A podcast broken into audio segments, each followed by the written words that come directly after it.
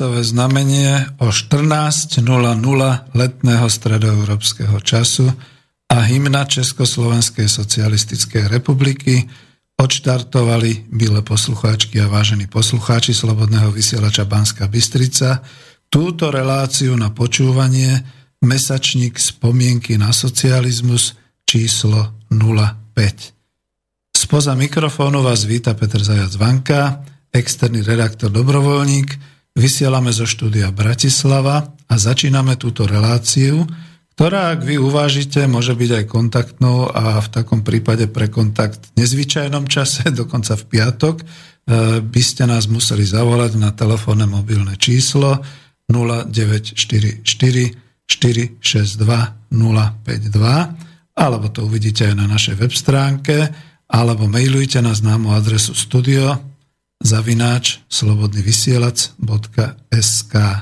No a techniku tu v štúdiu a hudobnú produkciu, ktorú som si pripravil pre vás, zabezpečuje Martin Bavolár, takže ahoj Martin. Ahoj a prajem príjemné piatkové popoludne všetkým tu z Bratislavského štúdia Rádia Slobodný vysielač. No a e, ak e, budete chcieť telefonovať alebo maily, tak, tak to skúste vždy po nejakej tej hudbe dnes to bude ale taká zaujímavá hudobná dramaturgia, pretože toto, čo teraz zaznie, som si pôvodne plánoval vysielať na 72. výročie pamätných oslav vypuknutia Slovenského národného povstania 29. augusta. Viete, že to bol pondelok, ale subjektívne okolnosti mi v tom zabránili. Moje vlastné okolnosti a potom sme sa dohodli, že to presunieme na piatok. No a možno, že je to tak aj lepšie, pretože ak by toto zaznelo, čo o chvíľu budete počuť a ak teda by e, niekto so slabšími nervami e, to zobral smrteľne vážne, tak by naozaj mohlo vypuknúť na Slovensku povstanie už aj dnes. No ale my nesmieme a nechceme navádzať na žiadne povstanie dnes, takže bude to veľmi autentický záznam z Bystrického námestia z dňa 30. augusta, takže poprosím o ten záznam.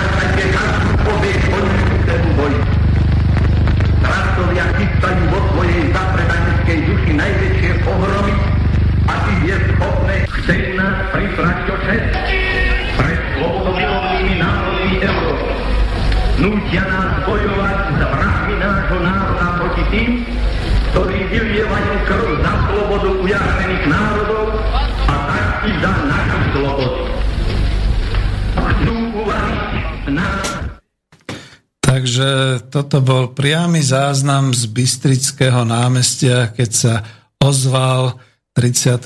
augusta roku 1944 slobodný slovenský vysielač Banská Bystrica. On sa vtedy podľa archívov a podľa histórie nenazýval hneď ako slobodný slovenský povstalecký vysielač Banská Bystrica, ale to, čo to urobilo s bežnými ľuďmi v tom čase, tom čase, keď už naozaj e, bola tá situácia taká vyhrotená a kritická, to bolo naozaj to, že skutočne začalo povstanie a dnes, keď človek tieto originál zvuky počuje, tak sa vôbec nečuduje, že naozaj ten národ slovenský povstal. No a práve tým začíname tieto spomienky na socializmus, e, Slovenské národné povstanie, august 1944, e, s tým, že som to uviedol, že ako sme to vnímali my, súčasníci, ktorí žili za socializmu a ako sa to vníma teraz. A ja musím naozaj uvieť, že samozrejme my čerpáme nie z oficiálnych, alebo teda z, autent, nie autentické to sú, ale z nejakých tých historických e, prameňov a z tých, ktoré by nám poskytla nejaká oficiálna štátna televízia, rozhlas a povedzme aj múzea a podobné záležitosti. Toto som si napríklad našiel, kľudne poviem na Google, nájdete to na YouTube, dá sa to pozrieť. A plus teda ešte nebudem všetko ako takto uvádzať, ale dám do tej spomienky, keď už som začal týmto rozhlasom, že e, z tých prvých nejakých z tých spomienkách, napríklad bol nejaký článok e, priamo v e, slovenskom rádiu po stopách slobodného slovenského vysielača, že vysielať sa skutočne nezačalo hneď 29., ale až toho 30., s tým, že tam sú uvedení potom, kto to e, vysielal a e, z akého štúdia je tam obrázok toho štúdia, všetky takéto veci. A dokonca, že sa nezačalo len tou zvučkou, tak ako ste to teraz počuli, ale tá zvučka je teda taká, že naozaj človeku až naskočia zimomriavky, ale že sa začalo tou básňou sama chalúbku Morho. Skúsim si to vyhľadať a potom pustiť. Zatiaľ ešte aspoň toľko, že e, samozrejme ja som sa možno aj sám v sebe zháčil, že by som toto vysielal 29. augusta o 12. hodine e, z Banskej Bystrice zo slobodného vysielača Banská Bystrica z toho alternatívneho, zaznávaného, radikálneho a nechcem ani povedať to slovo, akým nás občas označujú, pretože toto vysielam ako spomienky na socializmus a vysielam to ako človek, ktorý skutočne chce venovať toto vysielanie Slovenskému národnému povstaniu a chce toto vysielanie venovať Slovenskému zväzu protifašistických bojovníkov. Neviem, či je nutné, aby som to práve dával, nechcem kompromitovať Martina, aby čítal, že pred sebou mám preukaz, Slovenského zväzu protifašistických bojovníkov znejúci na meno Peter Zajac Vanka, inžinier, narodený 28.9.1955, čiže žijúci prevažne za socializmu, s legitimáciou číslo a tak ďalej, s potvrdením pečiatkov, čiže všetko tam je. A ja e, chcem skutočne týmto a touto spomienkou e, dať najavo, že my na Slovensku si vážime toho, čo sa udialo a ctíme si históriu a ctíme si skutočne e, historické udalosti tak, ako prišli a skôr e, už vtedy som závidel ako mladý, že čo toto prežili za vzodnutie, teda naši otcovia naši dedovia. A dnešní mladí môžu iba závidieť, že takéto vzodnutie už asi nezažijú, no ak na sebe nepopracujú sami, a nebudú teda schopní e, nejakým spôsobom si zorganizovať e, tú svoju spoločnosť a ten svoj život tak, aby to bolo možné. Toľko teda k tomuto úvodnému vysielaniu a k tomu, čo sme tým chceli povedať a čo som tým chcel hlavne ja naznačiť. Ak teda potom vidíte to avizo, ja som tam vybral fotografiu námestia Slovenského národného povstania a aj s tými sochami. dolu potom máte 25 korunovú mincu Československu, bola to pamätná minca, e, myslím, že vydaná v roku 1969 a na tej mince, čo je pozoruhodné, no tých 25 korún československých v tom roku 1969, to bola tvrdá mena napriek tomu, že sme mali viazané devizové hospodárstvo, pretože dneska by som skoro až povedal, že je to jednak jednej na 25 korún československých. Dnes v roku 2016 e, je 25 možno eur a u zberateľov by to bolo asi aj 10 krát viac, alebo určite ešte oveľa viac. Na tej mince je pozoruhodné to, že máte tam štátny znak e, Československá socialistická republika, máte tam korunu Československu a v štátnom znaku máte nad tým českým levom znázornenú hviezdu, prirodzene, pretože vtedy to bola Československá socialistická republika a lev má na štíte e, povstaleckú vatru. To sa potom zmenilo a samozrejme počul som a sám ako na Wikipedii okolo roku 2010 som bojoval ako redaktor s tým, že vymazávali takýto znak, že to nikdy neexistovalo a to fuj a tak ďalej. Ale vážený, to tam bolo práve kvôli tomu, že si Československá socialistická republika veľmi vážila to, že bolo Slovenské národné povstanie a tú vatru tam dala. No a budem potom samozrejme ďalej rozvádzať, aj čo sa týka histórie možno aj slovenského znaku a ako bol očistený, ako teda bolo to ináč zadefinované a podobne. Ale ja sa ešte vrátim teda k tomu avizu a k tomu námestiu SNP, Slovenského národného povstania v Bratislave, pretože aj subjektívne tu v Bratislave žijem a cez toto námestie so sochami partizánov a matiek prechádzam aspoň raz za týždeň, ale znova ja som si našiel taký e, sloh u osmačky základnej školy, nebudem ju menovať, aby som skôr nepoškodil, dnes je naozaj taká doba čudná, e, ktorú som našiel aj s fotografiami námestia na Wikipedii, teda na Wikiedupedii, tak by som povedal. No a veľmi ma prekvapuje, nie som e, si úplne istý, že ako je to s našou veľmi mladou generáciou a kedy toto bolo, kedy to tam bolo vložené, ale keď, tak e, som veľmi rád, že aj deti zo základných škôl možno vďaka svojim učiteľom, ktorí ho tom učia, stále majú ten vzťah k Slovenskému národnému povstaniu aspoň sprostredkovaný takýto. To budem citovať. Nie človeka žijúceho v Bratislave, ktorý by nevedel, kde je námestie Slovenského národného povstania. Je to vlastne najrusnejšie miesto v strede mesta a ja sa pýtam, ako je možné, že toto veľké priestoranstvo nikdy nezastávali.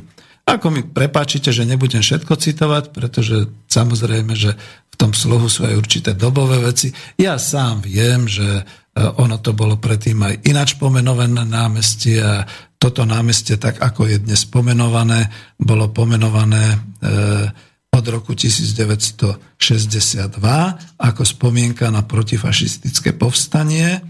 No vidíte, ja to už vlastne citujem dievčinu. Názov námestia SNP mu patrí od roku 1962 ako spomienka na protifašistické povstanie, ktoré vypuklo na strednom Slovensku v auguste 1944. Prepačte ten smiech v mojom hlase, toto sa predsa len trošku už tak učia po roku 1990, že vypuklo na strednom Slovensku, ako keby nikde inde nebolo. Má vlastne e, toto námestie charakter pešej zóny, prechádzaním električková trať a v jednom smere je automobilová doprava. Samotný pamätník, čo je zaujímavé, že je tu takto, keď to ocitujem, tvoria tri veľké bronzové sochy. Socha Partizána, ktorá je vysoká 4,6 metra, dve postavy žien, ktoré merajú 3 metre, autormi sú Dušan Kuznec a Ján Kulich.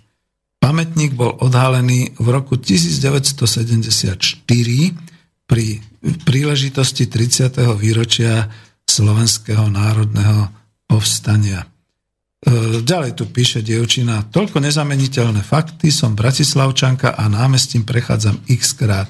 Je to naozaj monumentálny pamätník, ktorý by mal nielen pripomínať určité historické udalosti, ale vytvárať aj oázu pokoja, kde by si človek sadol a premýšľal. Malá komunálna kritika. Je mi ľúto, ale myslím si, že mesto sa o toto priestranné miesto stará veľmi málo, dlažba je popraskaná, tráva často privysoká, zelen neupravená. Z času na čas, keď sú peniaze v novej dobe, tak to opravia a pripravia, ale ono to by chcelo stále udržbu. To má pravdu. E, čiže toľko e, Petra, ktorá toto napísala do tej Wiki Edu a budem pokračovať teda aj svojim subjektívnym názorom a ešte stále trošku oddialujem celkovo to vypuknutie Slovenského národného povstania a históriu, pretože bolo o toho veľa hovorené, ale ja chcem byť civilný a predovšetkým, veď viete, že toto je vysielanie, ktoré už našlo svojich poslucháčov, svoje poslucháčské skupiny, teda ľudí, ktorí predsa len ako sú radi, že civilnejšie spomínam na socializmus, že tu teda nezavádzam žiadnu politiku ani žiadnu ideológiu a podobné veci. No a tým pádom vlastne zdravím všetkých poslucháčov, hlavne teda v Českej republike, na Slovensku, prípadne v ďalších okolitých krajinách a všetkých, všetkých e, ľudí, ktorí sa cez internet dostanú k slovenskému hovorenému slovu po celom svete. A možno, že nás počúvajú aj tí, ktorí nebudú súhlasiť s týmito názormi, a tu upozorňujem, že e, nemienim otvárať diskusiu na túto tému. Toto nie je práve takéto diskusné vysielanie.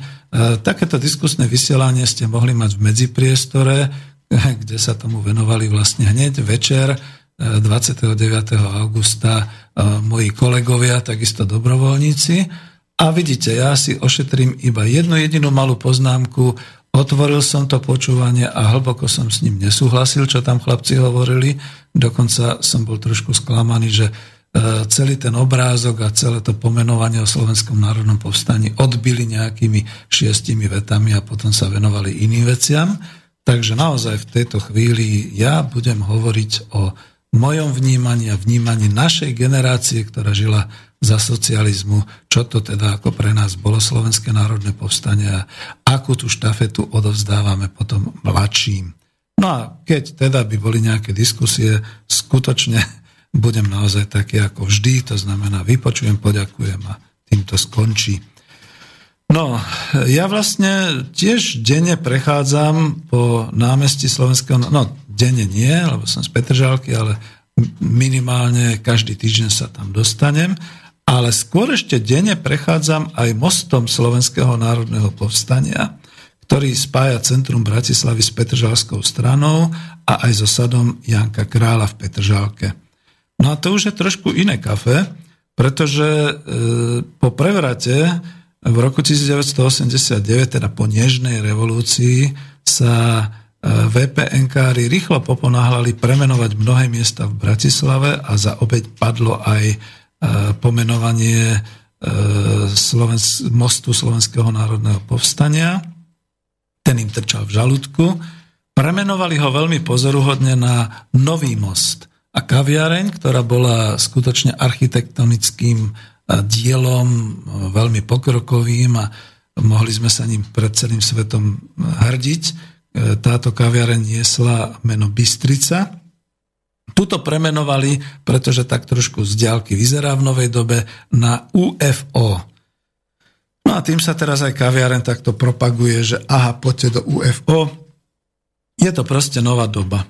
Dnes už ale znova, a keď tu boli minulé všelijaké výhrady voči smeru a tak ďalej, ja som rád, že na podnet Slovenského zväzu protifašistických bojovníkov e, vládna strana Smer znova vrátila názov mostu most Slovenského národného povstania, aj keď teda bol budovaný až niekedy v koncom 70. rokov, pretože my máme dosť a dosť mostov, ktoré sa môžu volať, e, no povedzme, keby už e, vtedajší politici nemali alebo mali problémy s fantáziou, tak im navrhnem, že dneska máme ďalšie mosty v Bratislave a tie by mohli pomenovať novší, ešte novší a najnovší, aby to teda bolo naozaj také, že to e, splňa tú realitu. A e, môžem naozaj povedať, že to pomenovanie a tie pomenovania týchto, týchto niektorých e, aj nových stavieb týmto historickým názvom, má svoje opodstatnenie, pretože e, ľudia sa aspoň trošku zastavia a napríklad aj cudzinci, e, keď potom sa dozvedia a pozrú si aj tie sochy, však ich zaujíma, tak nebudú sa len zaujímať o nejakého toho e, šenenáciho na korze alebo toho čumila, ale teda sa aj opýtajú, že čo to tam je, čo to tam je ten človek so zbraňou, čo to má znamenať. Pardon. A e, možno sa tým pádom predsa len trošku dostanú aj k tej našej histórii. Toľko je k tomu, čo som chcel uviesť týmito názvami. Pardon. A keďže e, sme hovorili o námestí Slovenského národného povstania, ja ešte osobne mám teraz pardon, ja ešte osobne mám teraz k tomu e, takýto vzťah, že vlastne tu na námestí Slovenského národného povstania som bol pasovaný za plnoprávneho člena Slovenského zväzu proti, protifašistických bojovníkov a bolo to 9. mája roku 2015, čiže len veľmi nedávno, keďže tu bol spomienkový akt k výročiu víťazstva nad fašizmom, ktorý organizoval práve Slovenský zväz protifašistických bojovníkov, lebo ináč sa aj u nás oficiálne oslavuje 8. máj už teraz, keďže sme v Európskej únii. Ja nie som partizán, e, som taký vzdialený potomok, ale nie priamy potomok partizánov, ale zas do radov zväzu ma priviedla vierolomná demokratická politika Európskej únie a postoj našej republiky a jej prezidenta k občianskej vojne tuto u susedov na Ukrajine a k tomu, že nám nevadí, že kievská moc, ktorá vzýšla z toho majdanského prevratu, jednoducho na príkaz prezidenta a s požehnaním takisto NATO, ako aj amerického prezidenta Obamu, ako aj predstaviteľov Európskej únie. Čiže áno, aj tej Merkelovej, aj toho socialistu Holanda a vtedy ešte aj toho Brita, e, ktorý bol premiérom, Veľkej Británie a ďalších predstaviteľov včítane našich, ako tým nevadilo vraždenie civilného obyvateľstva, ktoré dobre bolo ruského pôvodu na Donbase a v celej oblasti, ale celá tá oblasť je veľká ako Slovensko samé, pretože to je od Luhanska až skoro tam od Dnepropetrovska cez Donetsk, e, dneska už mesta Slaviansk a Kramatorsk ľahli popovlom a boli vyvraždené, kdeže Gernika, kdeže E, naše e, dediny, ktoré boli vyvraždené, toto boli celé mestá, ktoré boli zničené. Dnes patria už teda do tej ukrajinskej demokratickej časti a neviem, nepočul som odtiaľ nejakú reportáž, že by tam bolo všetko obnovené a že by sa tam ľudia vracali a že by boli šťastní a veselí, že žijú v demokratickej spoločnosti. No a nielen tie mesta Slaviansk, Kramatorsk, mnoho dedín až po Mariupol, ktorý teda e, chvíľu bol e, v tom povstaleckom, teraz zase naopak je v tom kievskom a vôbec sa nekomentovala ani masakra, pogrom, ktorý sa odohral v Odese 2. mája roku 2014, ježiš, to už je vyše dvoch rokov, kde zhorelo do stovky ľudí, to bol skutočne pogrom, a dnes, keď ako mnoho všetkých tých obcí a všade sa teda naozaj robia pamätníky, že boli pogromy na židovské obyvateľstvo, pogromy na cigánov, pogromy na e, povstaleckých územiach, kde teda vyhoreli dediny a podobne. Ako ľudí to neháva chladný, že v Odese v roku 2014 uprostred tejto našej obrovskej e, globálnej, demokratickej, mierovej civilizácie mohlo len tak beztrestne a bez vyšetrovania dodnes zhoreť skoro 100 ľudí, obyvateľov Odesy.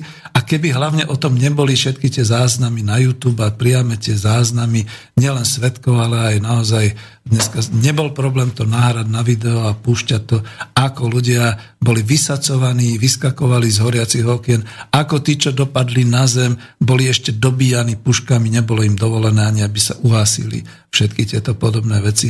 A toto, prosím vás pekne, ako chcete nazvať? Nenazýva sa to náhodou fašizmus? A teraz je naozaj tá skutočne hrozná, hrozná e, záležitosť, že my tu oslavujeme výročie víťazstva nad fašizmom. E, my sa tu hráme a chceme, povedzme, aspoň dobre niektoré garnitúry predsa len uznávajú a, a skutočne dávajú do súvislosti, že áno, Slovenské národné povstanie a boj proti fašizmu a tak ďalej. A potom nám tu u susedov v rámci občianskej vojny e, skutočne nie že nám, dochádza k vraždeniu, k zabíjaniu, k osočovaniu, dochádza k absolútnym prejavom fašizmu a s nami to nič nerobí.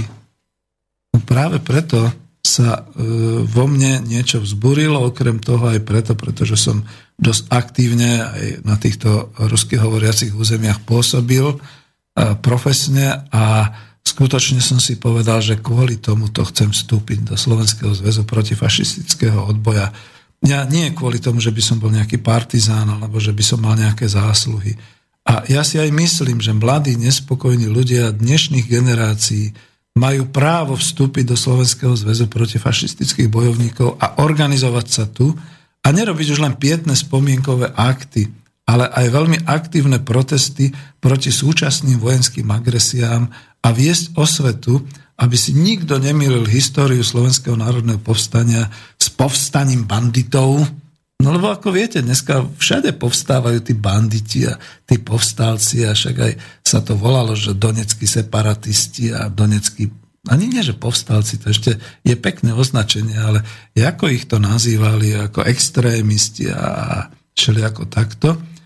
A e, my predsa vieme, že áno, aj tu v tom čase v histórii Slovenského národného povstania oficiálna propaganda slovenského štátu, Slovenskej republiky a oficiálna propaganda Tretej ríše akože označovala povstalcov, teda e, slovenskú armádu povstaleckú a partizánov. Áno, boli to banditi. A tí, čo im pomáhali, boli prisluhovači. A za to sa trestalo. Čiže toto je všetko vlastne, ako keby sa tá história stále nejak takto kozala, trošku opakovala, menila a tak ďalej. Čiže naozaj tuto niekde zastavím, pretože ja som vlastne len to avizo chcel ešte e, takto rozobrať a k tomu som teda povedal aj nejaké tie svoje pocity. Ešte tam máte potom v tom avizu v rohu taký ten farebný obrázok znova toho znaku. A to nie je nostalgia, to nie je o tom, že aby som chcel znova, aby to takto bolo a aby sme mali taký znak, aby bola Československá socialistická republika. Žijeme v novej dobe, vrátiť sa to všetko už nedá. Ale majme aspoň úctu k histórii. Viete, čo ma najviac mrzelo v tom roku 2010? Že Wikipédia sa tvarila ako demokratické médium, internet, kam si každý mohol dať tie svoje overené informácie. Ak som tam nedal 99 krát tento znak a ak mi ho tam nevymazali nejaký čudáci, neviem ako ich nazvať, čudáci, ktorí mi tam napísali, že toto je ideologická záležitosť a toto treba ako preč, tak ani raz. Ale na tých minciach, na tých dobových znakoch, na tom všetkom naozaj bol aj ten znak československý s tým levom, kde mal namiesto korunky hore hviezdu a kde teda na štite mal tú povstaleckú vatru. Tak dobre, nebudeme to dneska zavádzať, možno ako v rámci nejakých tých uh, Eh, ja neviem ako to nazvať, nostalgických eh, všelijakých tých pohostinstiev a podobne, môžu takéto znaky niekde byť. Poznám ľudí, ktorí to majú na svojich izbách, pozdravujem, nepoviem, neprezradím, ale ako berme to vážne, že toto je súčasť našej histórii aj keď viem, že určitá skupina ľudí potom môže povedať, že aj tie gardistické znaky sú súčasť našej histórie a aj ten čudný slovenský znak, ktorý sa používa za slovenského štátu, je súčasť histórie. No je, ale takisto to nechceme vyvesovať teraz na vládne budovy a, a pochodovať po tým po uliciach, takisto ako nie pod, tou, pod tým znakom v tejto chvíli. No a to je to, čo som chcel teda povedať k nejakému tomu predelu e, pesničky ale keďže teraz v tejto chvíli ešte nemôžeme, e, nepustíme pesničku, e, tak, e, alebo pustíme. Skúsme sa pozrieť na to. A pustíme niečo, ja to okomentujem až potom. Ktorú chceme pustiť? No, ďalšiu, ktorá tam bola, vidíš, teraz som sa ja dostal mimo. Lebo máme ich tu viac pripravených. Tu v poradí? Počkaj, asi tu v poradí. V tejto chvíli som vyšiel aj z kontextu, ktorá to bola. Skús Student, pustiť. No, Nech to, to, to, to pustíme, ja to potom poviem. To je taká pekná.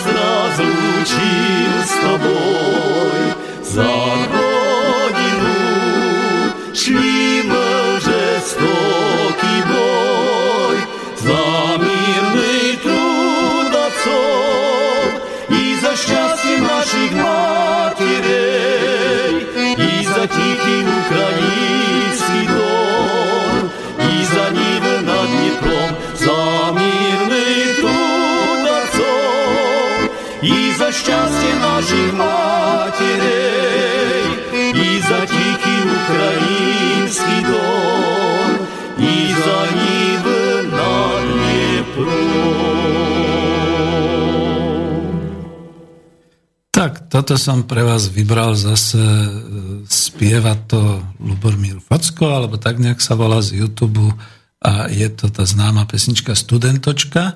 A kúzlo nechceného, vidíte, hovorí sa tam aj o ukrajinskom fronte, hovorí sa tam po rusky, čiže je to tak aktualizované a hlavne pesnička Studentočka e, ma sprevádzala teda tou svojou mladosťou a školskými letami pretože to je pesnička mladých, to je o láske, to je o tom, čo ste počuli, tá studentočka je skutočne studentočka, čiže krásne dievčatko, s ktorým sa teda lúči niekto a ide do boja a tak ďalej. A toto boli pesničky, ktoré sa bežne spievali a, a vtedy boli akordeóny, čiže harmoniky také, to bolo veľmi populárne. E, na tých partizanských vatrách to naozaj bolo a my ako mladí sme to spievali a boli sme hrdí a tešili sme sa z toho, že takéto pesničky sú. To nie je teraz žiadna ruská propaganda pre Boha alebo niečo podobného. Ale je, je potrebné, aby som sa aj k tomu vyjadril, lebo samozrejme tieto pesničky dneska takto budú znieť a takéto budú sklamem, keď niekto očakáva nejaké hity iného smeru alebo zamerania. A keď budem teda pokračovať, že e, vlastne ja som sám došiel až do takej situácii, že e, po tom roku 1989 e, čo mi nesedelo, lebo bol som ekonom, tak akože jedna vec bola tá, potom taká tá druhá vec, ktorá mi nesedela na tú dobu a teda na to, že okamžite ako keby švihnutím čarovného prútiku sa o SNP začalo hovoriť ináč, teda o Slovenskom národnom povstaní. Zrazu to bolo také, že a to bolo fuj, a to bolo, však my sme mali Slovenskú republiku a čo sme si to my spôsobili a aké to bolo a tí banditi a ja som teraz počúval ľudí, ktorí predtým boli, e, povedal by som nejak ako, alebo sa nevyjadrovali a zrazu z ich úst zaznelo, že banditi a tak ďalej. A ja som sa díval, ako, o čom to ty točíš pre Boha?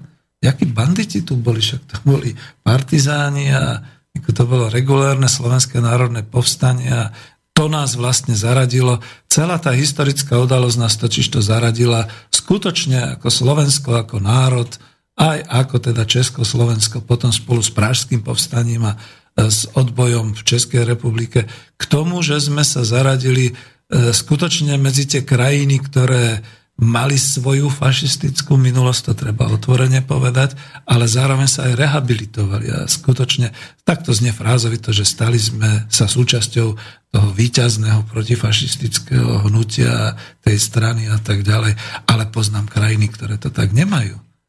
A jednou z krajinov sú aj to moje spriateľené Estonsko, ktoré dodneska má s tým veľké problémy so svojou fašistickou minulosťou, a s tým všetkým a ja som tam ako tých svojich obchodných e, partnerov alebo kamarátov šokoval tým, že keď mi potom ukázali e, svojho deda na fotografii v SS uniforme, lebo viete, oni tam mali zase tých SS oficierov a bojovníkov, ktorí boli v tej zvláštnej skupine Galícia, takže tí, tí, to, tí, tí páchali tie zverstva.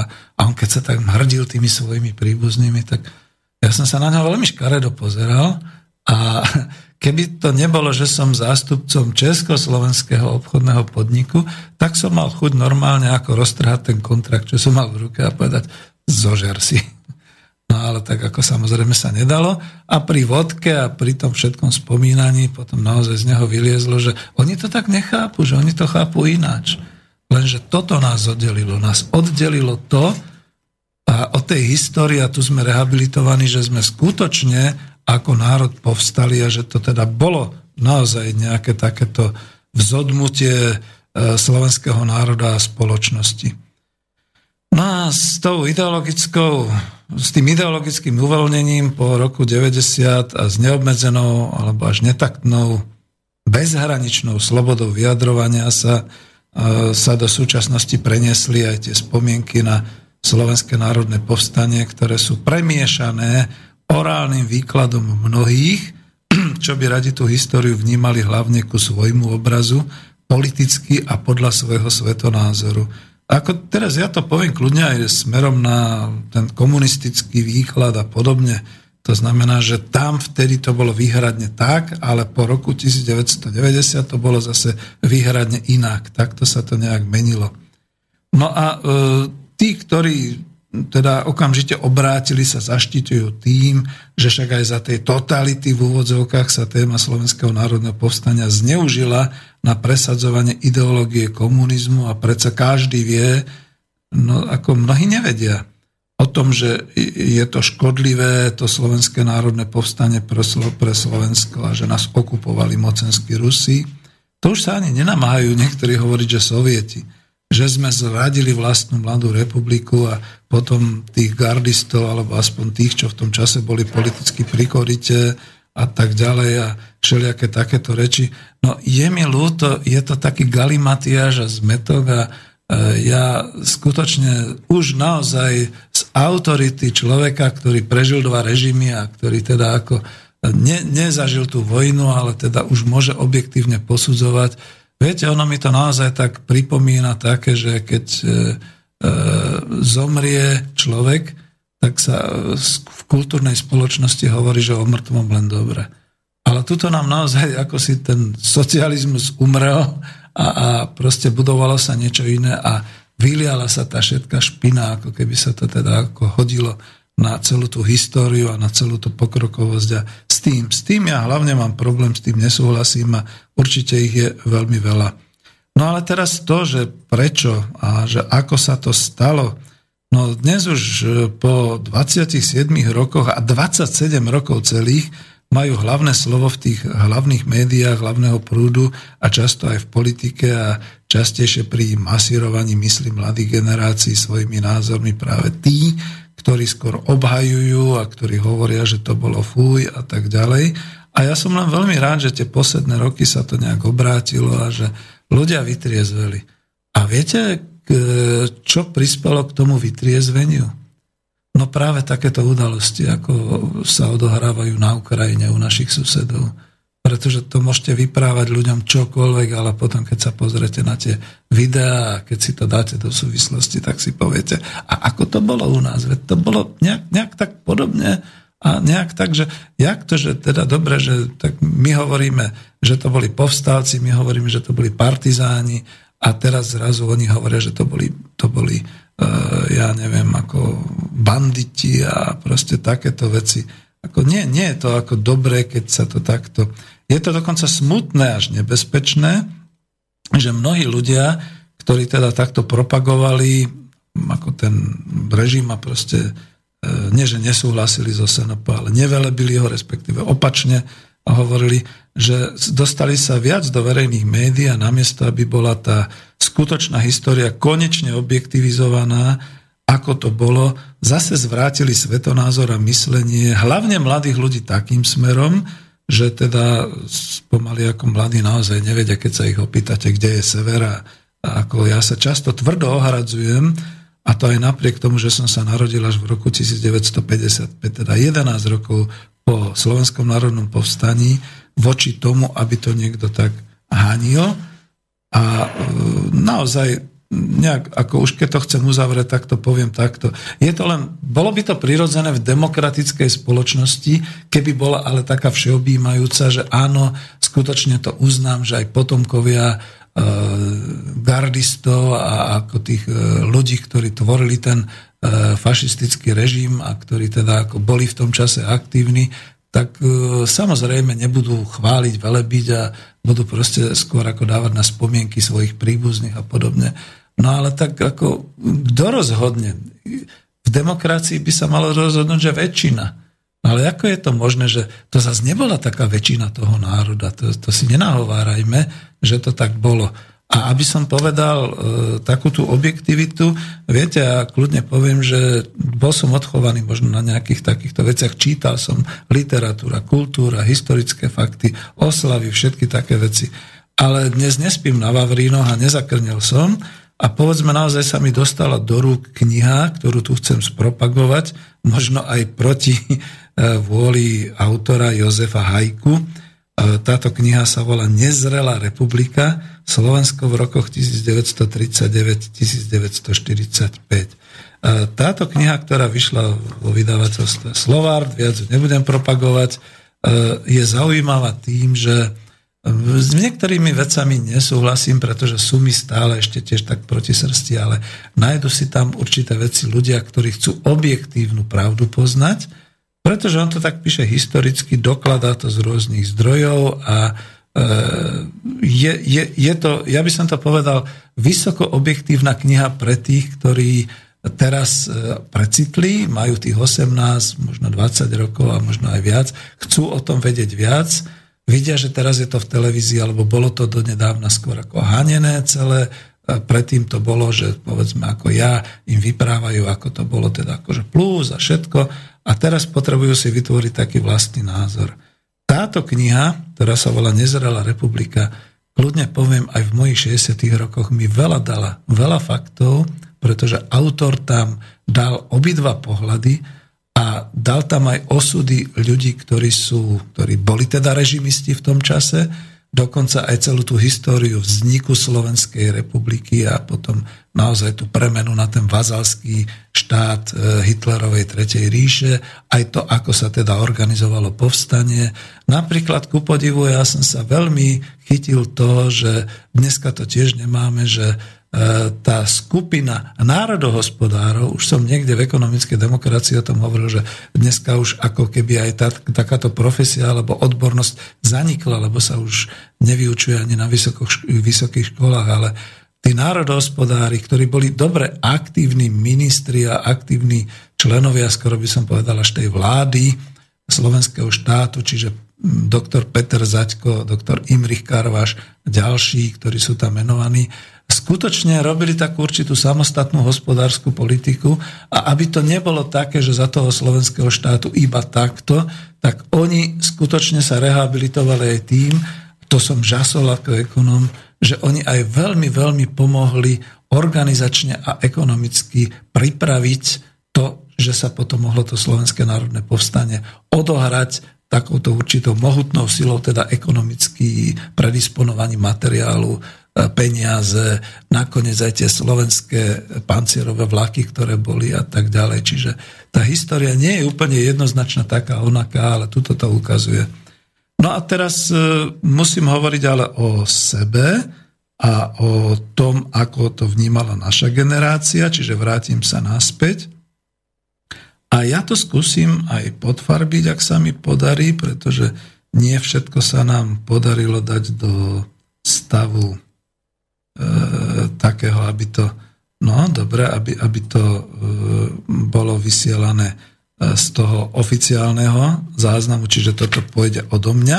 A ja budem k tomu pekne hovoriť, čiže skúsim pustiť zase pesničku, ktorá sa volá priamurskí partizáni a ja budem do toho hovoriť ten, to, to, to svoje, čo chcem o tom, ako som to ja vnímal, pretože táto pesnička sprevádzala e, to moje e, vnímanie Slovenského národného povstania.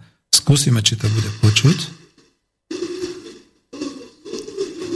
A není to dobre počuť. Ale aby to zase nebolo hlasno.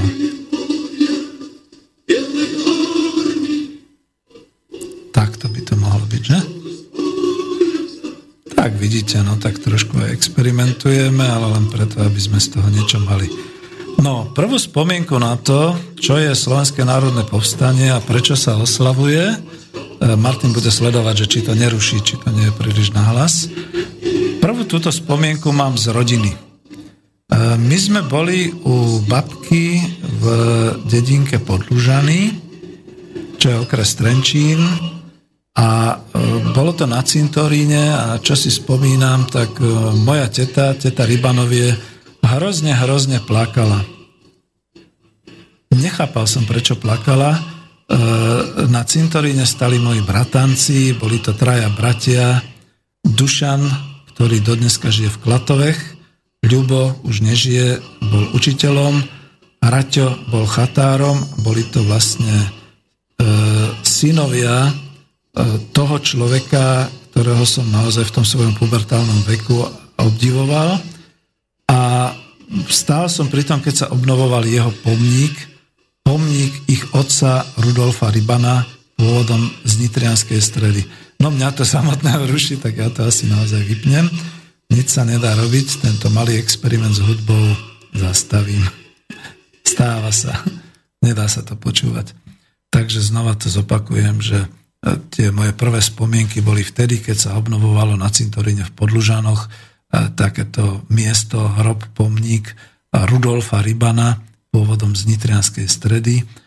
Potom, ktorý bol teda vzal si za e, manželku moju tetu, tetu Rybanovie, mali tri, troch synov a on padol v bojoch okolo Úhrovca ako partizán partizánskej brigády Jána Žižku.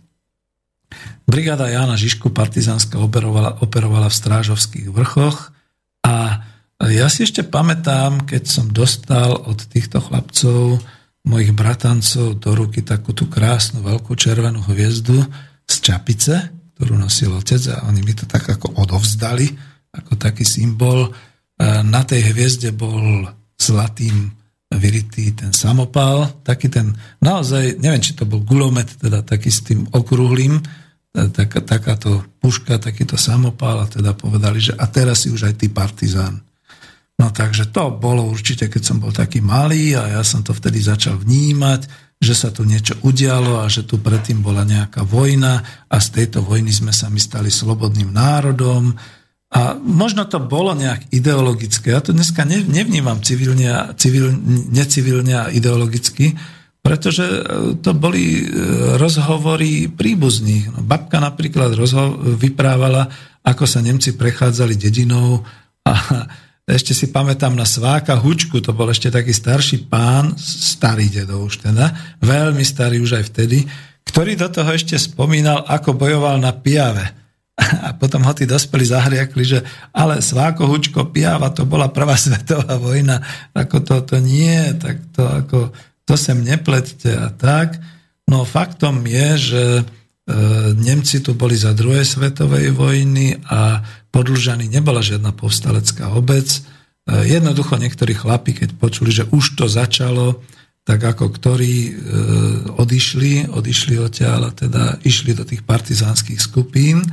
A ja to kľudne poviem tak, že či to bolo niekde v tých obciach potom a či už potom boli oslobodzované tým prechodom fronty. Mimochodom oslobodzovali ich rumunské vojna tým prechodom fronty, takže to všetko bolo, ale vidíte, to bola taká tá moja prvá spomienka, kde som začerel a chcel som to teda tak ozrejmiť tou, tou, tou hudbou tých priamorských partizánov, že Skutočne som z rodiny, kde ozaj existuje padlý hrdina Slovenského národného povstania, partizán Rudolf Ryban a to nebolo povolanie partizán, on bol predtým učiteľom a jednoducho, keď to vypuklo, tak samozrejme išiel a mal troch synov, čo, čo, čo v podstate ho hnalo ísť do tých hôr, do tej nepohody a bojovať. No veď, ako, veď mal doma peknú ženu a mal tri deti malé a on predsa len išiel a tak toto skončilo. Ako viete, to je presne to. A samozrejme, že keď je orálny výklad z histórie z druhej strany, ako, to by ma netrápilo. Nech si to každý nechá v tom svojom usporiadaní a v tej rodine, ale ako zle je, keď sa to potom takto prekotí ako po roku 1990 a počujeme potom akurát nehoráznosti opačného typu a tie sa stávajú také oficiálne. Ja som aj práve kvôli tomu proti ústavu pamäti národa, vy v Čechách to potom tiež máte poslucháči, tú vašu nejakú pamäť národa a tak ďalej, čo sa hlavne nejak zaoberá tým antikomunizmom a všetkými takýmito vecami. Keby boli objektívni, tak to by bolo potom už fajn. Ale nie je to objektívne. Možno je to naozaj len tým, že prešlo dosť krátke obdobie a ešte na ten objektivizmus, ako si nenastal ten čas správny. No ja som sa napríklad nemohol zúčastniť ani minulého roku, ani tohto roku pochodu brigády nesmrteľných. Chcel som tohoto môjho predchodcu e, vlastne nejak takto osláviť, tej manifestácie potomkov padlých vojakov a partizánov v Slovenskom národnom povstaní, ktorý bol v Bystrici a aspoň takto som sa pripojil týmto, týmto názorom alebo teda týmito spomienkami. No už to je trošku zase ďalej a pretože dneska sú to také voľnejšie spomienky a vidíte, snažím sa byť civilný a nespomínam všetky také tie ideologické veci, tak e, skúsim Martina poprosiť o tú ďalšiu pesničku a skomentujem ju potom až. thank you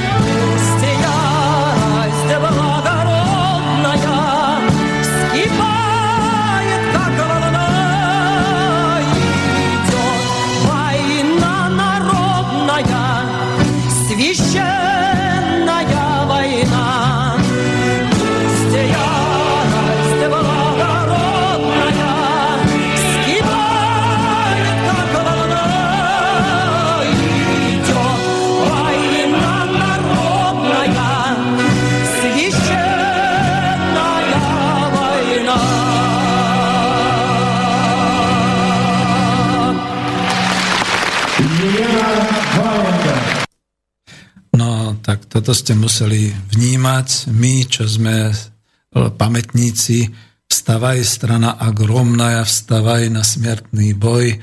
Bola to doslova hymna Sovietskeho zväzu a s touto pesničkou teda išli na fronty sovietskí vojaci, treba to tak povedať, lebo tam bolo veľmi veľa národností. A túto pesničku pozná každý pamätník. Takto môžete doslova oddeliť, by som povedal, pamätníkov od nepamätníkov, pretože ľudia narodení po roku 1990 to už naozaj nemôžu poznať a keď spoznávajú klobúk dolu, pretože to sú aj tí, čo chodia na koncerty Aleksandrovcov, teda tej kapely, ktorá, ten chór ruský, ktorý spieva vojenský túto pesničku. A túto pesničku ja som zobral, je to s nejakým tiež takýmto vojenským chórom, ale spieva tam Jelena Vainga. Vy to vôbec nemôžete poznať, čo nie ste rusofili, alebo čo nepočúvate ruskú kultúru dnes súčasnú. E, to je súčasná speváčka, ktorá spieva takéto vojnové pesničky alebo frontové pesničky a ja som to zaradil hlavne kvôli tej ruštine, kvôli tomu, aby ste počuli aj tie slova, ktoré tam boli, pretože tie sú veľmi významné a to keď teda počujete vy, ktorí aspoň trochu ovládate ruštinu, tak to je, to je niečo úžasné. To vám jednoducho tie zimomriavky naskáču na chrbát a elektrizuje vás to skutočne. A teraz si predstavte, že sa písal ten rok 1944, geopoliticky sa Slovensko nachádzalo v obrovskom, ale obrovskom prúsere, pretože mohli sme byť slovenská republika samostatná, tú samostatnosť sme dostali od diktátorskej a fašistickej tretej ríše a dobre, mohli naši predstavitelia robiť čokoľvek, boli e, v takej zlej situácii, že mohlo byť iba zle alebo horšie. A v tej chvíli ľudia, ktorí naozaj, dneska je internet, dneska je x všelijakých alternatívnych možností. Vtedy mali iba tie rádia, cez ktoré sa dozvedali niečo neoficiálne, vtedy mali možno nejaké tie písomné plagáty alebo niečo, čo sa teda všelijak ilegálne distribuovalo a niekto by sa mohol ozvať aj z tých rodín, kde teda im zastrelili ich eh, príbuzného za predchovávanie alebo za rozdávanie tých plagátov, teda tých všetkých takýchto, že to bolo naozaj takáto doba drsná, že aj za e, roznášanie, vylepovanie plagátov sa strieľalo. Takže to nebolo len také jednoduché. A hlavne rečou medzi ľuďmi a pesničkami. Čiže takáto pesnička sa spievala, spievala sa tajne, spievala sa pri víne, pri, pri borovičke a pri takýchto. A takto sa ľudia posmelovali. A potom prišiel ten rok 1944 a v ľudoch tá iskra naozaj prebehla. To bol ten začiatok, čo som hovoril. Ale pred tým začiatkom ešte bolo veľmi veľa toho, že e, pripravovala sa tá situácia a dlho, dlho, dalo by sa povedať, že prakticky skoro od začiatku, od, od, vzniku Slovenskej republiky samostatnej, teda v tom roku 1939. A ja ako by som to skúsil a aj si to tu skúsim niekde nájsť, že eh,